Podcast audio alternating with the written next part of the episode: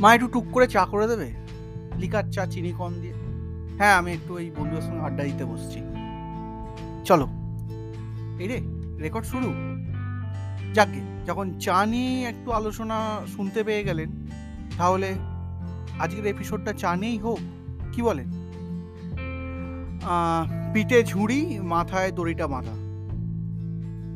যারা পাহাড়ে বেড়াতে গিয়েছেন, তারা তো এই দৃশ্য প্রায় দেখেইছেন মানে যারা চা তোলে, চা পাতা তোলে, চা শ্রমিক বলা হয়, বলি আমরা। তাদের এই দৃশ্য সকলের চেনা। পাতা তোলার এই কাজ সাধারণত দিনের বেলাতে হয় বলেই আমরা জানি, কিন্তু রাতেও হয়, সেটা কি জানেন? আপনারা শুনছেন ইতি তোমাদের অর্ণ এখানে আমি, আপনি আর কিছু কথা সাজিয়ে রেখেছি। চলো শুরু করি। হ্যাঁ আজকে একটু চা নিয়ে আলোচনা করতে করতে চা পর্বে চলে এলাম। পিঠে ঝুড়ি আর দড়িটা মাথায় বাঁধা। যারা পাহাড়ে বেড়াতে ভালোবাসেন বা পাড়াতে পাহাড়ে বেড়াতে গিয়েছেন, চা শ্রমিকদের পাতা তোলার এই দৃশ্য তাদের সকলেরই চেনা। পাতা তোলার এই কাজ সাধারণত দিনের বেলাতেই হয়, কিন্তু রাতের বেলাতেও হয় দুটি পাতা, একটি কুঁড়ি তোলার কাজ। তবে তা প্রতি রাতে হয় না, বিশেষ পূর্ণিমার রাতে। একে বলে ফুল, মুন, প্লাকিং। কি এই ফুল মুন প্লাকিং নাম শুনলেই বোঝা যাচ্ছে এটি চাঁদের আলোয় চা পাতা তোলার প্রক্রিয়া। আসলে বহু বছর ধরেই উত্তরবঙ্গের বিভিন্ন বড় বড় চা বাগানে এই ফুল মুন প্লাকিং হচ্ছে। তবে এতদিন সেভাবে তা প্রচারে আসতো না। এখন চাঁদনি রাতে এই চা পাতা তোলা ঘিরে পর্যটন গড়ে উঠেছে। সাধারণত বছরের চারটি পূর্ণিমার রাতে এই চা পাতা তোলার কাজ হয়।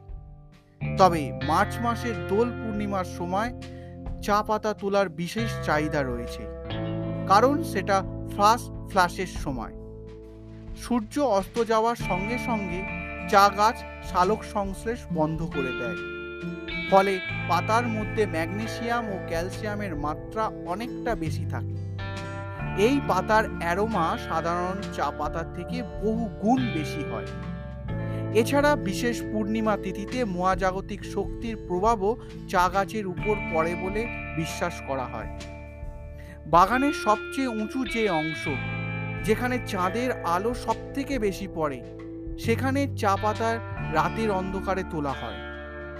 সূর্যের আলো ফোটার আগেই সে পাতা প্রসেস করে নিতে হয়। চাঁদনি রাতে তোলা এই বিশেষ চা পাতার দাম প্রতি কেজি দশ থেকে কুড়ি হাজার টাকা হতে পারে। কি? এক কিলো চা কিনে একবার টেস্ট করে দেখবেন নাকি? কীরকম লাগল আজকের এপিসোড অবশ্যই আমাকে কমেন্ট করে জানান। চা খেতে খেতে, কারণ পর্বটা যে চায়ের।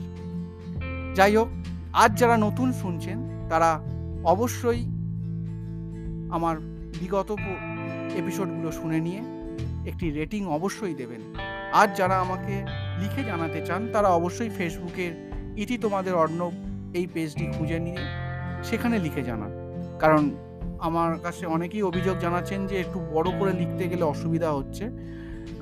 সেই জন্য ফেসবুকে কমেন্ট সেকশন পেজের কমেন্ট সেকশন খোলা আছে। আপনারা সেখানে যত ইচ্ছা লিখে আমাকে জানাতে পারেন। আজ এখানেই শেষ করি। কেমন লাগল এপিসোড অবশ্যই অবশ্যই কিন্তু আমাকে জানাবেন। আর যারা জানাচ্ছেন, তাদের সদুত্তর আপনারা আশা করি পাচ্ছেন। সেটাও কিন্তু আমার খুব ভালো লাগছে। এখানেই আর শেষ করব। নতুন কোনো এপিসোড নিয়ে আবারও আপনাদের মাঝে উপস্থিত হব। ঠিক এই সময়, কিছুদিনের মধ্যে। ততক্ষণের জন্য, টাটা।